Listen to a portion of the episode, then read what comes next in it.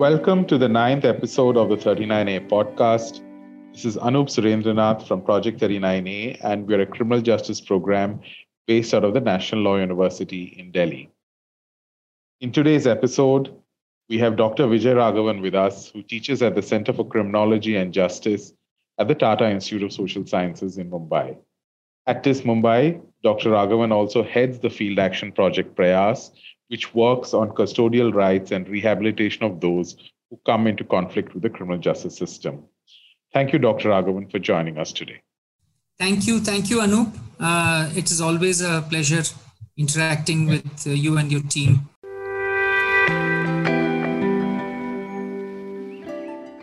Yeah, so today's conversation, uh, Dr. Raghavan, is uh, on prisons uh, and COVID in particular. Uh, but before. I start that conversation on, on, on the particular issue of COVID in prisons, I thought it might be good to have a, sort of your sense on prisons in India more generally and how we must mm. understand them as institutions in India. Mm. And because I think a lot of that conversation has great bearing on what has happened during the pandemic so far and what we're likely to see. Uh, yeah. So, so in that sense, uh, could you just reflect on uh, in our governance systems? Mm. how would you characterize uh, the approach to prisons mm. from with, within government? Mm. As, and, hmm. and what is their institutional approach to prisons? I know that's a very broad question, but I think it'd be good to just start off with your thoughts on that yeah. and yeah. pick up from there. I would say that if you want to really look at the whole governance uh, system or structure of prisons in India, uh, one will probably have to go to the colonial era uh, because, uh, as you are well aware, most of the prisons in our country are still governed by the Prisons Act of 1894, except for uh, uh, three or four states uh, where they have come up with their own state laws West Bengal, Kerala, Haryana, uh, Delhi, and I think Punjab is in the making, to the best of my knowledge. All the other states are still following the Prisons Act of 1894, which, as you all uh, know, was uh, you know legislated for a different purpose. That is what actually dictates uh, how our prisons are uh, governed uh, till today. There have been changes, mainly because of the fact that the you know, the prison manual that was created first uh, when Dr. Reckless uh, came to India in the 50s. Uh-huh. He was a UN correctional expert and a well-known criminologist, American criminologist, Walter C. Reckless.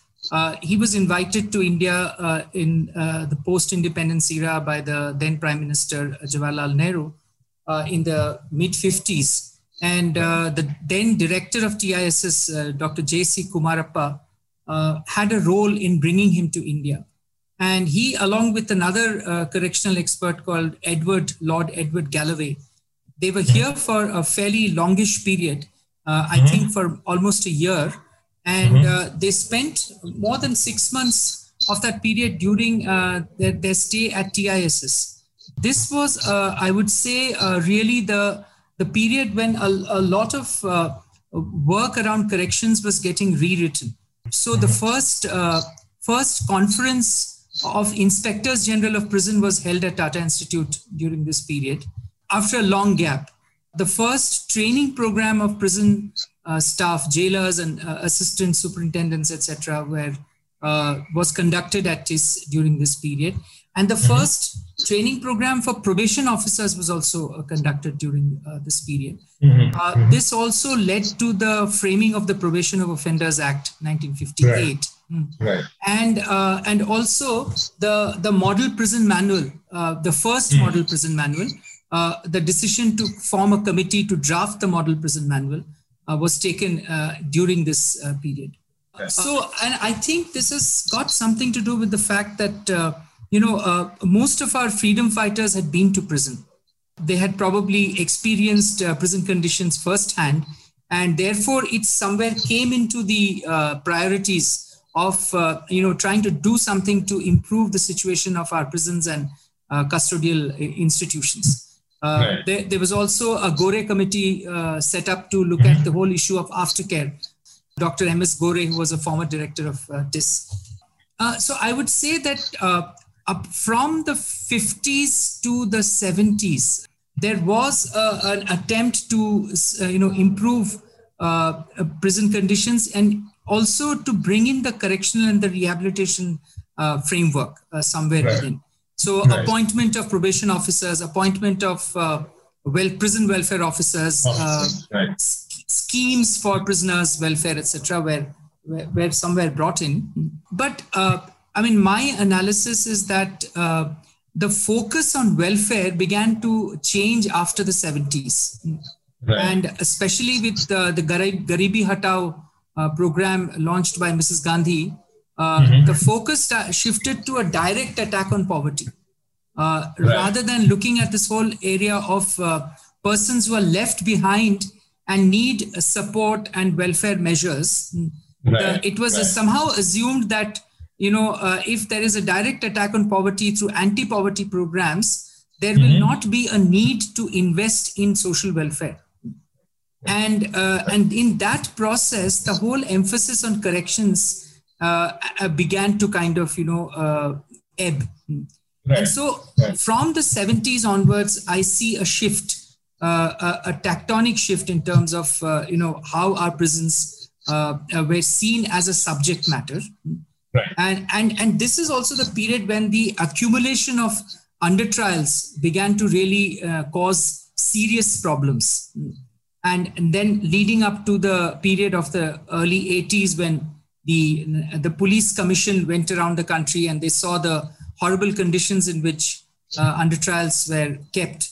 Uh, and particularly uh, those articles written by just uh, Mr. Rustamji, who was a mm-hmm. member of the National Police Commission, which led to, uh, you know, in the Indian Express, which led to the Supreme Court taking suo motu cognizance. And in fact, the history of prison reforms in India is uh, pretty much linked with the history of public interest litigation, litigation. Uh, in India. Right. As I mean, as you well know, I mean, probably more right. than me. So this is where I would say that uh, since then we have been struggling uh, to somehow uh, you know keep up with a, a, problem which keeps burgeoning. Uh, mm-hmm. And somehow uh, the issues don't seem to go away, despite number of reform committee reports and despite ad hoc attempts made to somehow address the issues from uh, time to time. Uh, so right. we somehow seem to be, uh, you know, going round in circles when it right. comes to this subject. I mean, in, in a certain interesting way, there is a certain colonial continuity in terms of the formal legal instruments that govern these spaces. Yes. Uh, right. But interesting aspect of what you just spoke about uh, yeah. was that there is that moment post independence, where is that where there is that thinking for a couple of decades. Yes. Uh, uh, that seeks to undo some of that colonial experience. Yes. Uh, yes. And yet, then there is that lack of governance imperative uh, yeah. or, or focus towards prisons. Yes. Um. But fundamentally, as, as a political perspective on this, um, yeah. For just for our listeners, why are prisons not a priority? I mean, yeah. that's very often asked, right? I mean, yeah, why is it uh, in terms of so many things, in terms of how the uh, prison cadre of uh, is created, how it functions, the budgeting, the provisions, just the infrastructure. But I mean, I know again it's a complicated, long question, but yes, uh, just for our listeners, why do you sure. think it's not a priority? Yeah, I mean, uh, if you just look at the uh, the India Justice Report of 2020 and if you look at uh, simple things like vacancies, uh, which is ranging uh, between 30 to 40 percent, um, uh, the vacancies in medical posts, uh, yeah. doctors and paramedics, yeah. the overcrowding situation. I mean, all of this is kind of well known and written about. and the, the, the, second question that comes up is that the solutions to these problems is not rocket science. I mean, for anybody who has been working in this field for a cons- significant amount of uh, period would would be able to uh, come up with answers which more or less are the same you know that you need to uh, you know uh, bring bring about reform in the bail system you need to right. improve the legal aid uh, system of the country you need to de- uh, bring about decriminalization of laws. I mean, uh, there could be some five or six uh, such. You need to probably increase the judge population uh, ratio, etc., etc. But why is it not happening? So the first question might be that you know resources could be a problem, but my sense is that that is not the real issue because even mm-hmm. if you look at the budget, uh, it is a very small. Uh, it's a, it's a pittance uh, right. of the of the amount that uh, we spend on our criminal justice system, leave alone uh, prisons. On the entire CJS, the the, the percentage of uh, the budget that we spend on, out of the total budget, GDP or the annual uh, budgeting outlays of the state government and the union government, it's really a very very frac- small fraction.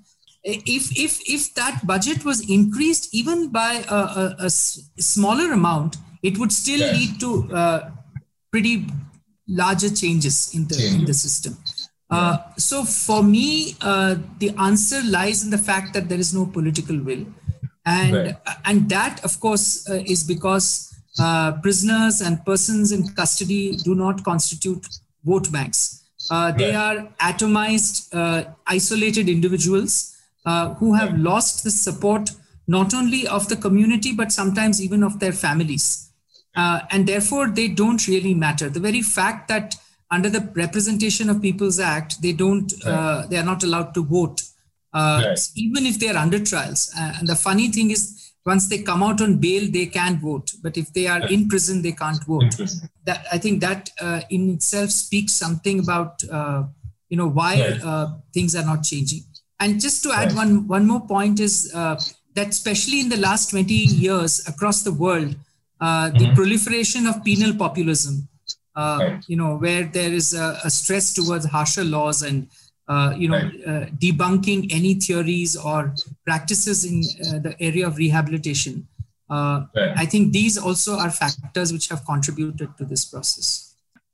so just um, moving the conversation forward and picking a strand on that, that here are people and a section of our population uh, who are often not allowed to speak out for themselves in one in, in many mm. senses, right? Yeah. And there are and, yeah. and then and then there is a lack of interest in speaking out for them either you know yeah. uh, in any meaningful way from within government or within yes. political parties and that combines in sort of very strange ways to produce the situation that uh, mm. we are in uh, but uh, and and in, but in terms of that you are that governments and uh, parties are able to do this right mm. uh, how much of it is also that uh, is a social imagination of prison and uh, prisoners and those accused of crime right mm. i mean it's that mm. that sort of if i could just pick up on that uh, yeah. point that you made about uh, people being atomized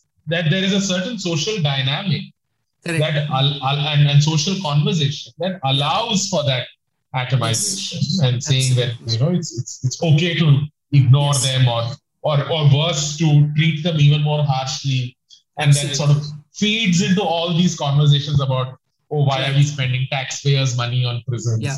Um, and all of those kinds of conversations Correct. right um, uh, so if i may just be a little provocative and ask you uh, yeah. why should we spend uh, taxpayers yeah. money on prisons on, yeah, yeah, uh, yeah, and two if you could also then reflect on why has social conversation mm. headed in that direction of mm. uh, demonizing that section of population, yeah. saying that we really need to. Uh, it's it's it's almost like a very retributive approach yeah. in that social conversation, right? Uh, so if you could just speak to both, yeah. Yeah, yeah. So so uh, why should one spend uh, on prisons and prisoners? Uh, I mean, a simple uh, way to look at this would be uh, let's look at uh, the population that constitutes prisoners. And uh, our uh, prison statistics India report, as well as the India Justice Report, tell us that you know it's 85% belong to the marginalized sections of society. These are Dalits, tribals, minorities, especially Muslims, and OBC communities. So while they see, this is an important thing to understand that the same person, when he or she or they are out in the community, uh, they are seen as, uh, you know, worthy of uh, uh state support. So you have uh, reservations, you have uh, schemes and programs for persons from all these uh, different communities. Uh, but the moment a person has a brush with the law, uh, the identity yeah. of the person changes. Uh, and so, therefore, once you enter the criminal justice system by way of arrest, your social background doesn't seem to matter. Right. And this is also because one has also seen that uh, even in terms of uh, uh, you know so civil society groups and movements which mm-hmm. fight for the rights of uh, marginalized communities mm-hmm. whether it is dalits or tribals or uh, you know uh, even women for that matter the, the the moment people go into custody somehow they are not a, these very groups tend to invisibilize them i mean i don't know of too many women's groups or the women's movement which is fighting mm-hmm. for the rights of women prisoners. Right. I, I, don't right. know of too many Dalit rights groups or uh, movements which is talking about uh, the problems of Dalit prisoners mm-hmm. and mm-hmm. so on and, and so forth. So this right. kind of a uh, demarcation uh, runs through not only the state and state structures, but even in terms of civil society uh, uh, mm-hmm. participation. Interesting. Right. Yeah. yeah. I mean, it is pretty much a retributive conversation on crime, right. isn't it? I right. mean, right, uh, absolutely. And and there is no other conversation on crime. Yeah. Uh, yeah. Right. And and I guess that also further aids this process of saying these are people we don't need to care about. Right. right? Uh, mm-hmm. That or or these are individuals who are a burden on society. Right. Right.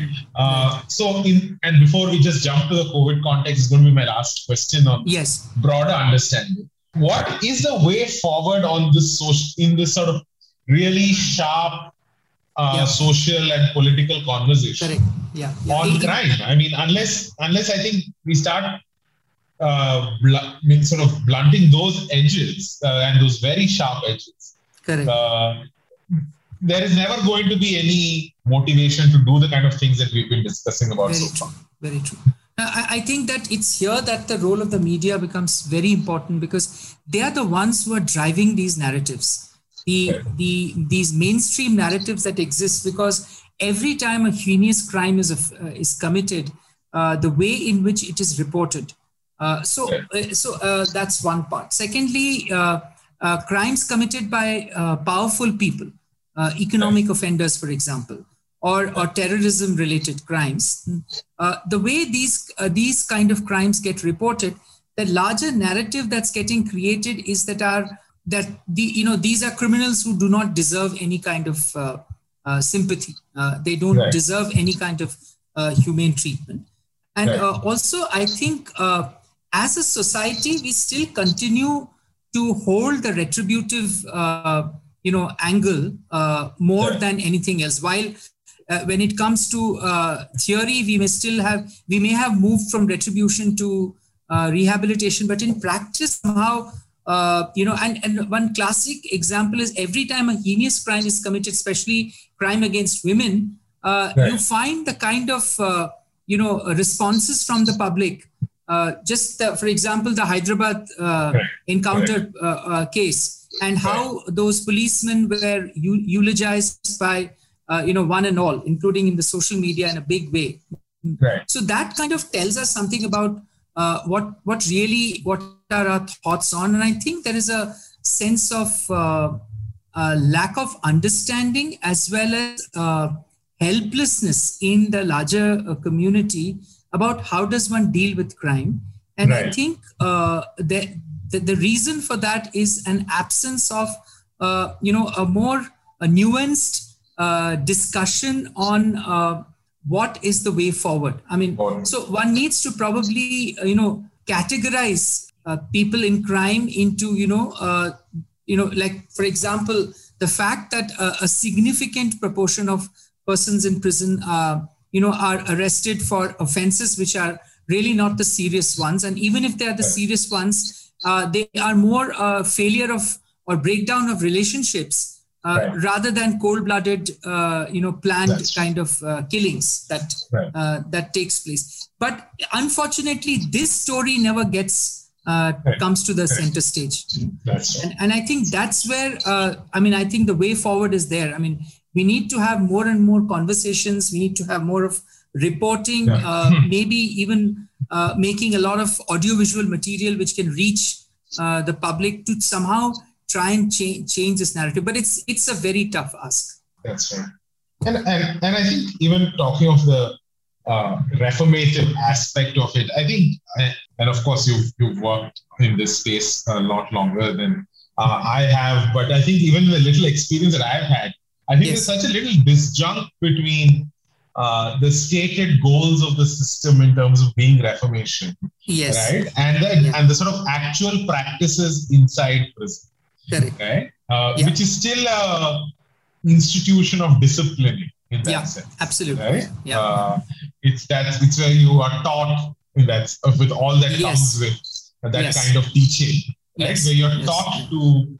Uh, uh, be disciplined, to walk yeah. the line in that yeah. sense, right? Yeah. Um, yeah. And and and that and the stated goals never translate into the daily practices uh, inside prison, Correct. right? And Correct. And therefore, then you're wondering about uh, what kind of experiences are people having inside prison, and what is the impact of that experience yeah. Uh, on them when they when they do uh, get out of prison and go back into society.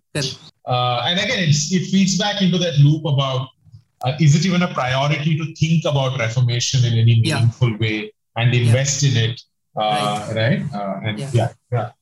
Uh, so now, just moving on to the COVID context, and I just and I just thought all of this was important for the COVID conversation as well, because I think mm. so much of it has bearing on all that we have been seeing uh, on prisons. Uh, right. and, and, and I guess we will continue seeing. And, and I think for me, the first thing was how little we know. Yeah. Right? Uh, mm. Uh, and it's so true of prisons as an institution. And as you said, you know, uh, uh, we, we have an idea of what things are like, you know, for what are people getting in, uh, how long do they stay in prison.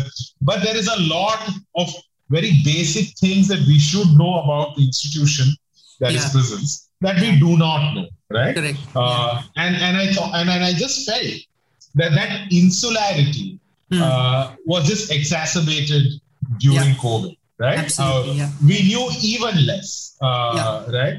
Uh, right. The, the, the usual people who were allowed to go in and through which information might have been uh, gathered yes. and collated was yes. just not happening.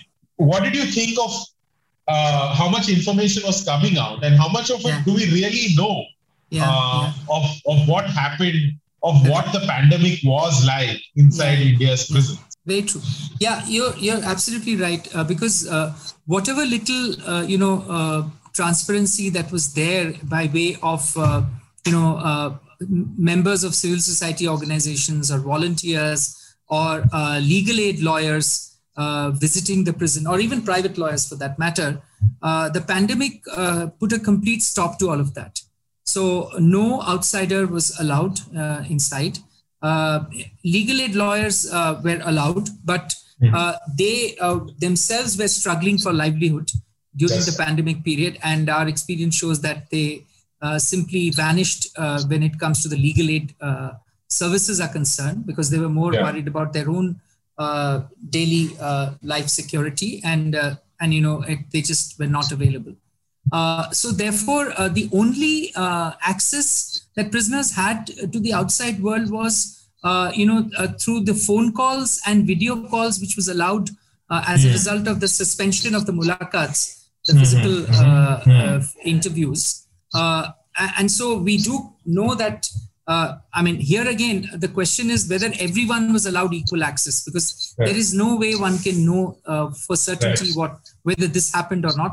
But one does know of cases uh, through our work where uh, you know people were allowed to prisoners were allowed to speak to mm-hmm, their family mm-hmm, members. Mm-hmm, in fact, mm-hmm. uh, in fact, uh, even in terms of some of the foreign prisoners, women particularly in Byculla jail we we actually got uh, requests from the prison authorities to call up their relatives abroad who were very worried about the situation uh, in India. Right. So apart from this, uh, exactly uh, what was the situation inside?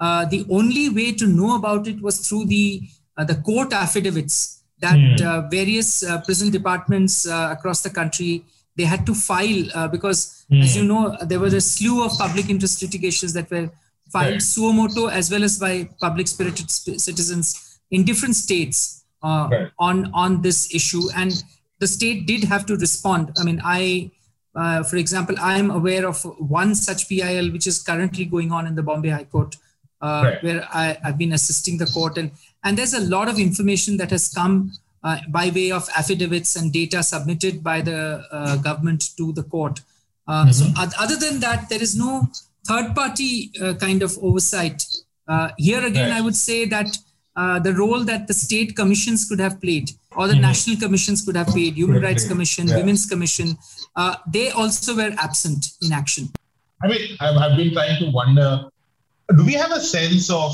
what the rate of testing was inside compared to what the rate of mm. testing was outside i mean do we have enough information to even start to understand uh, whether uh, practices inside uh, were at par and what, at what was, I mean, overall, of course, the situation was terrible generally. But yeah. do we have any metric to start to understand if the situation and the kind of measures that were adopted inside were almost the same as what was outside prison, or was it worse, or or, or don't we just know enough to make that assessment? Actually, I have uh, uh, I've written a, a paper uh, on uh, COVID in prisons uh, in an academic journal, uh, in which I try to argue that uh, whatever steps were taken uh, right. with regard to prisoners, hmm, right. the motive was didn't seem or it didn't come across that the motive was to really concern about their health condition. Right. But the motive was uh, to ensure that uh, you know it didn't spread outside that you know they didn't become carriers the motive was that there, there shouldn't be a situation where you know there are too many deaths uh, right. which will create huge problems for the system right. uh, in terms of criticism from uh, civil society and other uh, groups uh, mm-hmm. and the motive was to somehow keep the the disease under control uh, so basically, right. basically the emphasis was on management of, of, the disease and here again it, it was the same panopticon panopticon methods of mm. surveillance mm. partitioning and segregation uh, that were used. For example, uh, creating the quarantine prisons, uh, sorry, these uh, temporary prisons to temporary quarantine freshly admitted admitted prisoners. Uh, but we one heard that the living conditions in these temporary prisons was uh, was not good at all. Right. From media reports, you know. Right. So again, the focus was not to so much ensure that minimum standards are maintained, but the focus was to somehow control uh, uh, the, right. the disease. In terms of testing, the question that you asked, again, going by data that is submitted to the court, uh, at least in Maharashtra, the numbers seemed quite impressive. Uh, I mean, I, I, last time I uh, was, this was a month ago, uh, apparently some 66,000 RT-PCR tests were conducted when right. the prison population is about 30,000 plus okay. at any okay. given point of time. But this again yes. uh, cannot be generalized uh, hmm. because mm. we, we, we need to look at uh, the situation state by state. And right. one one source of data which uh, you know uh, listeners might be interested to go to is the uh, tracker which has been put in place by the Commonwealth Human Rights Initiative on COVID right. prisons, yeah. which is available online, which gives up to date data, whatever is publicly available on uh, number of people who have tested positive, prisoners as well as staff, uh, number of people right. who died, uh, num- number of vaccinations that have taken place, etc. Et right. And, and if you could just uh, state the journal and the paper. Yeah. yeah. yeah. So it's in the International Journal on Social and Economic Development. It's an open access journal. And the, the article is called uh, Prisons and the Pandemic The Panopticon Plays Out. Right. Uh, so I think uh, if you just Google uh, uh the, my name and the uh, article name, you'll get the link uh, because it's an Great. open access journal. Great. Fantastic. I've also um, compared in terms of the response of COVID to in other parts of the world. It's not just world. looking at India, but at other in other parts right. of the world. And, and there seem to be pretty much a lot of similarities. Similarities, yeah. So I, I want to just pick up on a, a broader uh, thematic concern I had, and it, yeah. it, ties into this what you spoke about uh, as to what really was motivating uh, the various uh, measures undertaken in prisons to deal with the pandemic. Yeah. Uh, and I just felt that from early on, uh, and, and I think it, I, I, guess it was commendable that one of the first issues that was picked up in courts during the yes. pandemic early last year yes. was prisons, right? I mean, there, there's something, yes. I think there is something to be said about that. Uh, despite all the uh, discussion we've been having today, I thought that was yeah. quite uh, encouraging. Right. Uh, with and with the setting up of Absolutely, the yeah. high-powered committees and all of that. And and but on, on reflection, uh, Dr. Raghavan, uh, could we have framed it as a right to health issue rather than framing it as a decongestion issue? I mean, Absolutely. would that a to just maybe tease out some of the consequences of that distinction, right? Of what happened yes. as a result of framing it as a decongestion issue, yes. uh, rather than framing it as a right to health of uh, of prisoners issue. But maybe we could just reflect yes, on that distinction. Yeah. Yeah. I mean, uh, there are no two ways about uh, this. The point that you're making, uh, and in fact, that's what I've tried to argue in in the paper also that.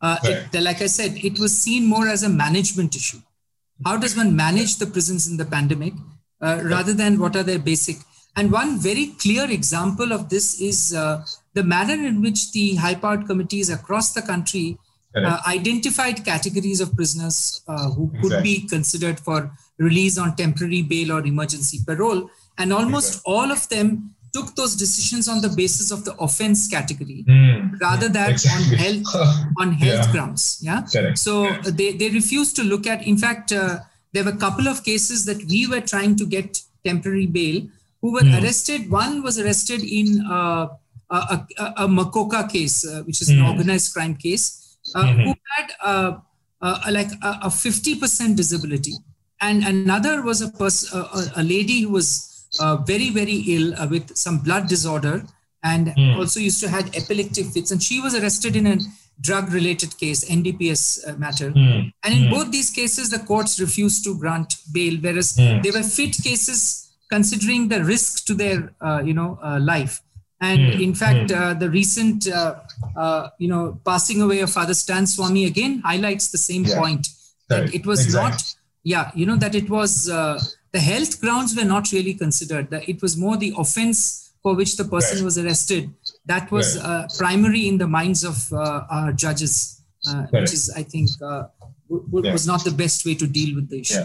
Yeah. And true, the entire governance logic, I don't think was driven by how vulnerable uh, prisoners, certain prisoners might be due to their Correct. own comorbidities or other other conditions, Correct. right? And then it seems to have been again a uh, again a very retributive approach to this whole yeah. thing, right? I mean, to yeah. saying that uh, you know we're going to just look at uh, offenses based on what punishments are um, possible, yes. Yes. and then create those categories. And I just thought it just defied logic, given that we were dealing with a public health uh, emergency uh, in that sense. Uh, in terms of uh, just the ability of prisons to handle this, I mean, I think there are very mm.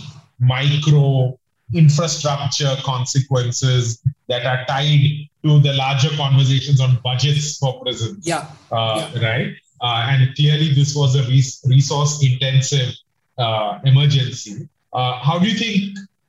Uh, again, I know, I mean, I, I, guess it's difficult to do these all India uh, yeah. picture assessments sure.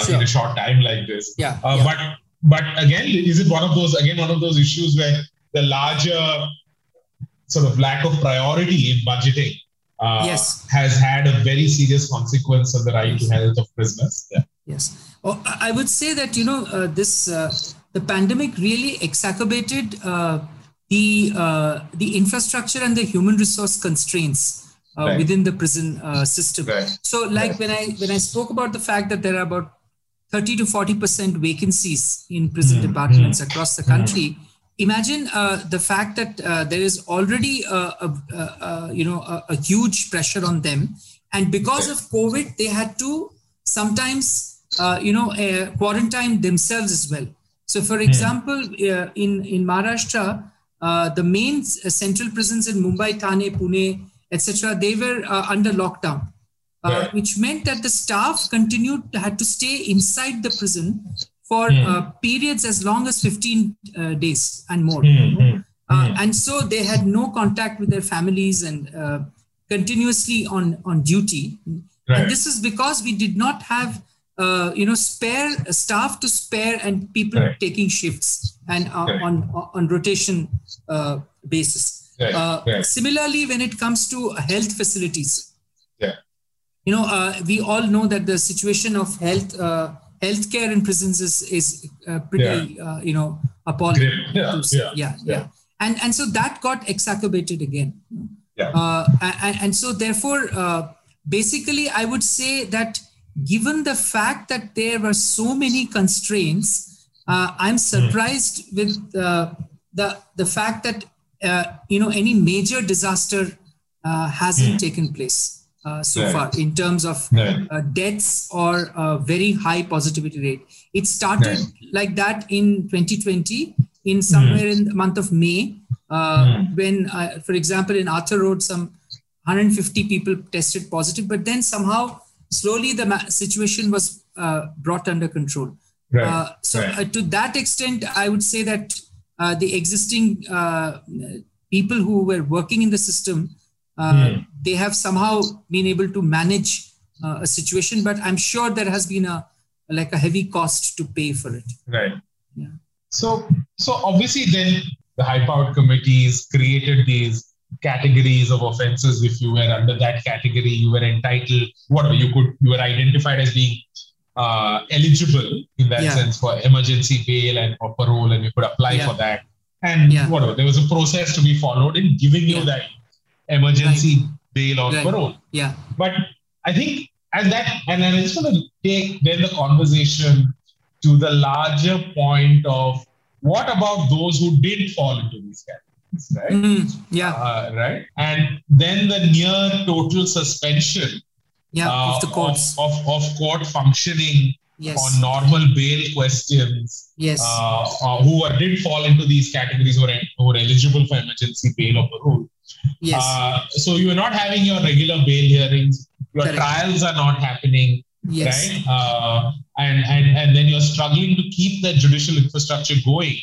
Yes and and therefore you don't and and and and again you have that conundrum where you're releasing people but you also seem to be bringing in a lot of people yes right yes, and, and yes. sending a lot more people to prison so and and and, and now we're almost what uh, uh, 16 months uh, 16 17 months into uh, yeah. 16 months into the pandemic yeah. Uh, and and we are very far from the judicial system and the legal system sort of the wheels starting to move again. Yes, uh, So what do we what do we do of this population, right? Who yeah. are not entitled yeah. under this framework that we've developed uh, to to get out, but neither is uh, do they have access to the. Uh, whatever for, for, the lack of a better word, a normal legal system. Yes. Uh, what is the way out? Yeah. No, it's a travesty of justice as far as these uh, these people are concerned, because like you said categories of uh, prisoners who were to be considered as eligible. Uh, ultimately, it was the trial court judge or the magistrate who had to take a call. And okay. if you look at data, uh, when these categories were worked out, the HPC had anticipated, I'm talking of Maharashtra, that's where yes. I know more.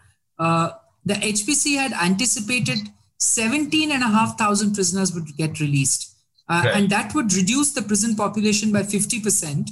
Uh, so Maharashtra, for example, has a official capacity of holding 23,000 prisoners. So mm-hmm. it would have come mm-hmm. down to 17,500, which would have right. made social distancing also uh, like a possibility. Possible. But ultimately, only about 10,000 were released. And when right. we did an analysis, uh, in fact, through our team members, uh, yeah. of what was happening, we found that a lot of bail applications were either kept pending or they were mm-hmm. rejected. Mm despite the fact that they were considered eligible. Uh, reasons for uh, cases kept pending where case papers were not found on time because uh, there was staff shortage in the courts because they were right. working at 30% uh, as per COVID restrictions. Uh, yeah. You know, the public prosecutors say was not uh, taken was not available on the day the the bail hearing took place, mm. or the magistrate because the judges were also uh, sitting in uh, in court in, on in turns. So mm. on that particular day, the magistrate or the judge was not there. So the additional judge or magistrate said, "I am not going to decide in this matter. Let the regular judge or magistrate come in yeah, take this matter." Yeah. And then there were equal number of cases that were rejected. Bail was rejected because documents are not there, or you know, citizenship proof documents are not there, or mm-hmm. they were treating it like a regular bail matter.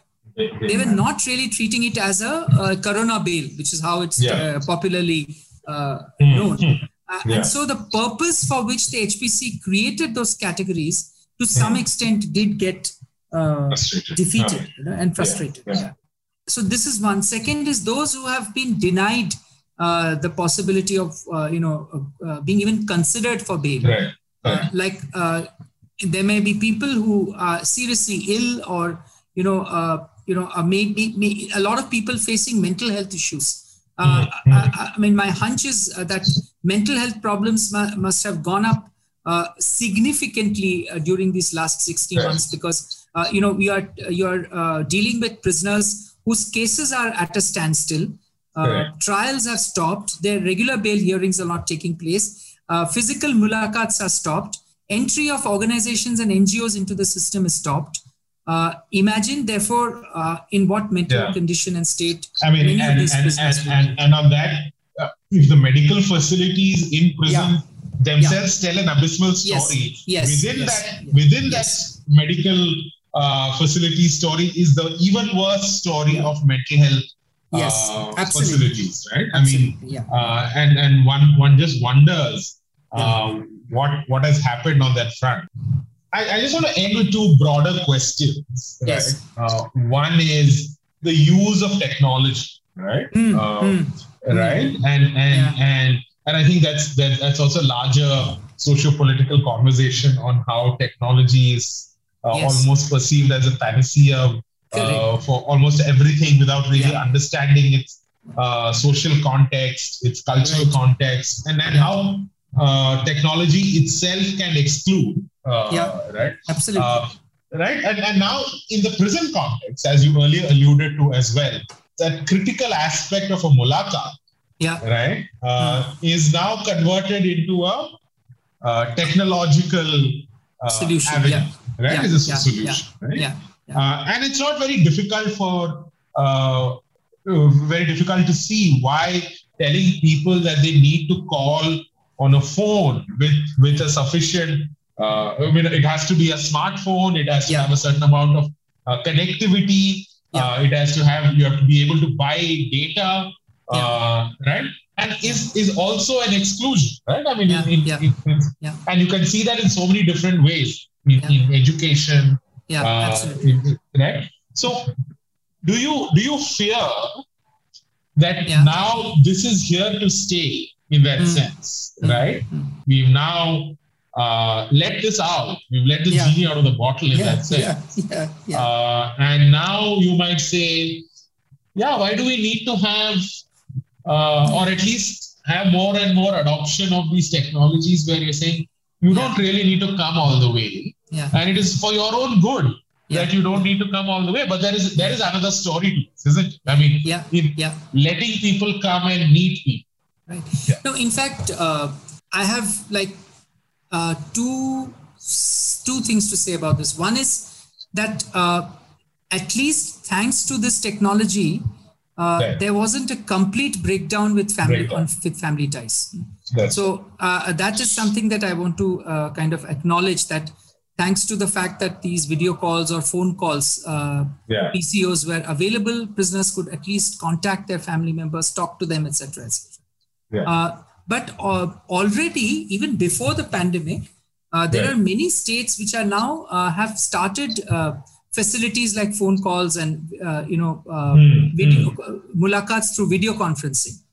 Right. Uh, and, and e-mulakat and online yeah. uh, booking of uh, mulakat slots. In fact, yeah. Prayas, we did a study on this mm-hmm. last year. The, the, hmm. report brought was brought out last year, but the study was done before the pandemic mm. of uh, you know looking at the situation of uh, some of the best practices in terms of improving uh, mulakat uh, facilities.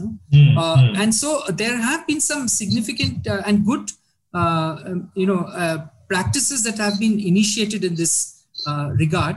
Mm. My sense is that I don't think physical mulakats will stop once the pandemic mm. uh, mm-hmm. situation, uh, you know, becomes better, uh, mm. because it's uh, it's it's like you know we are it's it's we are signatories to the Mandela rules and uh, mm. you know it, it's part of our prison manuals historically as well.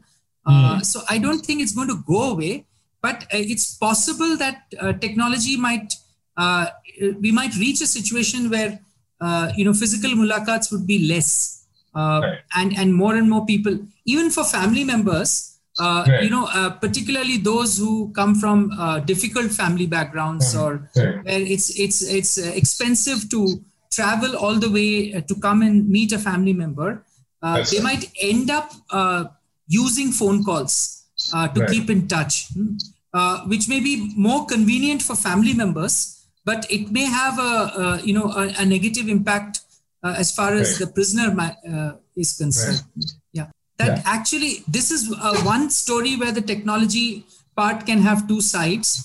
But hmm. Uh, when you look at the way uh, technology has been used to hold, say, virtual court hearings, right. you clearly see the digital divide where a lot of lawyers uh, who do not have access to good access to hmm. technology, internet, right. connectivity, they were not able to participate in the this process as well as some of the better uh, lawyers coming from better off uh, situations hmm?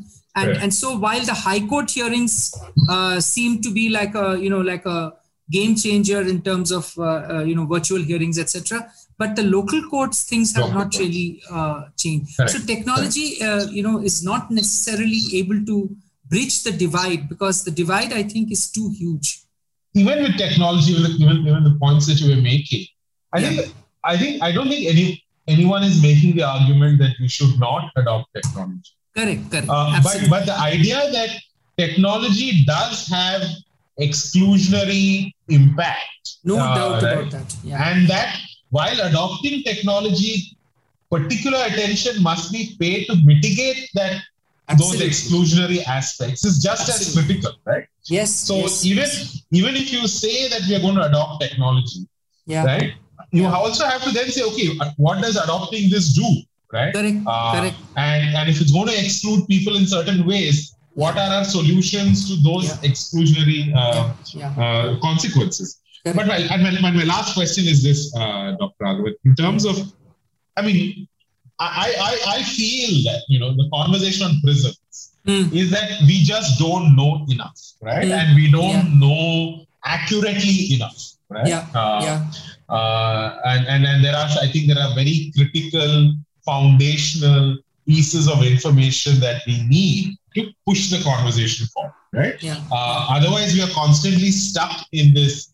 It's, it's convenient uh, yeah. for for to ignore prisons when you, you don't have to confront that kind of reality, right? Yeah. Um, yeah. Uh, uh, but what is the way forward in terms of saying that looking at prisons is not can't just exclusively be the function of government, right? Yes, it's, it's that that even as you said, even as you were saying that in the Bombay High Court proceedings, yeah. um, that the government is producing data yeah. should I would think it should also be independently verifiable, right? Yeah, uh, yeah, yeah. Uh, but we are very far from that. Yes, uh, yes. we're very far from that. Yeah. Um, uh, do you see that changing? I know there were sort of these uh, uh, the prison visiting committees that were formed, and you know that has a its own story of what has happened to that. So it seems to be this really terrible combination of lack of it, it not being a sufficient priority in governance, plus uh, a high degree of insularity. And, and these two combine to make it a very uh, dark, secret world yes. in that sense. Yes. Uh, but you have any, I mean, in your many, many years of experience, uh, yeah. I, am sure you've seen the needle move uh, a little bit uh, or, or quite a bit. but what is the way forward? I mean, is there, what are some of the smaller things that uh, we should be able to do. Yeah. yeah so you know, I, I, I, at least based on what our experience has been, I mean, the only way forward is is for the state and civil society to acknowledge uh, each other's uh, contribution and need to collaborate with each other. Uh, because as long as uh, you know you see these places as uh, you know places where where you need to securitize them, then your security concern becomes your priority. So uh, if if there is, for example, an, a, a researcher who wants to uh, you know carry out a very useful piece of research, and let's say suppose somebody wants to look at uh, you know I, am just for the sake of provocation, I'm saying why do men rape? Okay.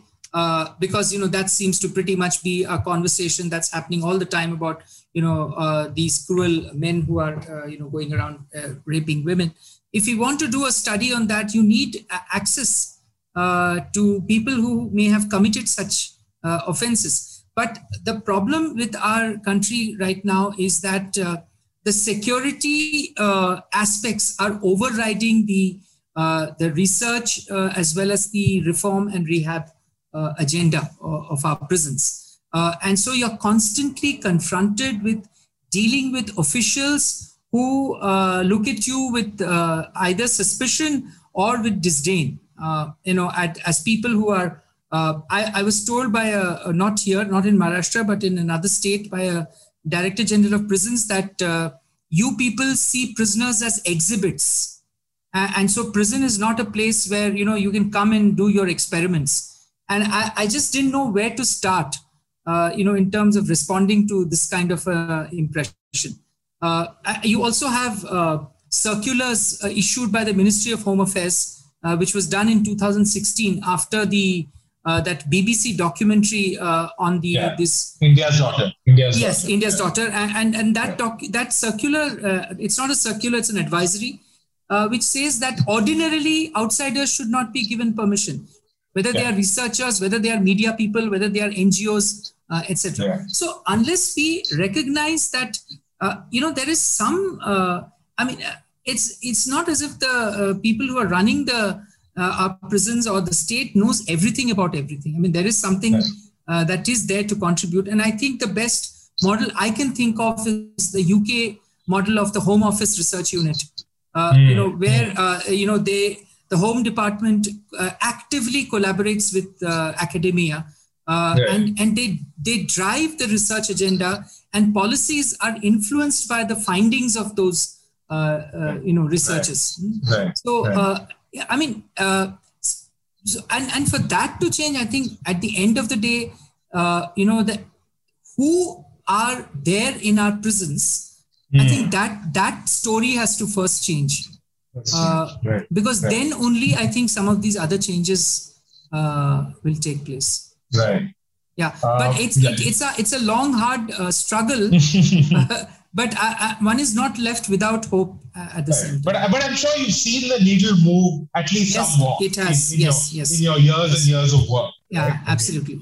And, and there have always been officers uh, who've come along who have you know done their bit to, right. to change uh, things uh, bit by bit you know right and i guess that's that's in essence a challenge isn't it how do we move from that uh, yes. very individual dependent that we're depending on the very on the true. good senses of certain officers to very a more true. institutional culture yes, uh, yes. right and in fact i was just uh, going to yeah. add by end by by saying that one also feels rather tired and exhausted you know uh, that yeah.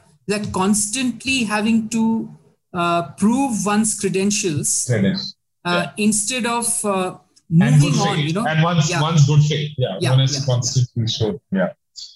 No, uh, so Dr. Raghavan, thank you so much. I mean, not just for this interview, but I guess for the incredible, incredible work that you've done at this uh, in this area, and has and has shown us so much and taught all of us uh, so much about this very neglected, ignored, and dark space. Uh, and I guess as you cited the Nelson Mandela rules on, on uh, treatment of prisoners, I guess yeah. it's only apt to end with uh, what uh, Nelson Mandela said that, you know, if you really want to know about a nation, all that you need yeah. to do is go and look inside its jails, right? Yes, and, absolutely. And, and it's not by how you judge its uh, uh, highest citizens, but it's yes. lowest ones that a country Absolutely. must be judged, right? And, uh, yeah. Yes, Anup. Uh, Anup, no, I just want to I just want to add that uh, it's it's an equal pleasure to uh, interact with you and and the significant body of work which you have created in the yeah. last few years, uh, particularly yeah. your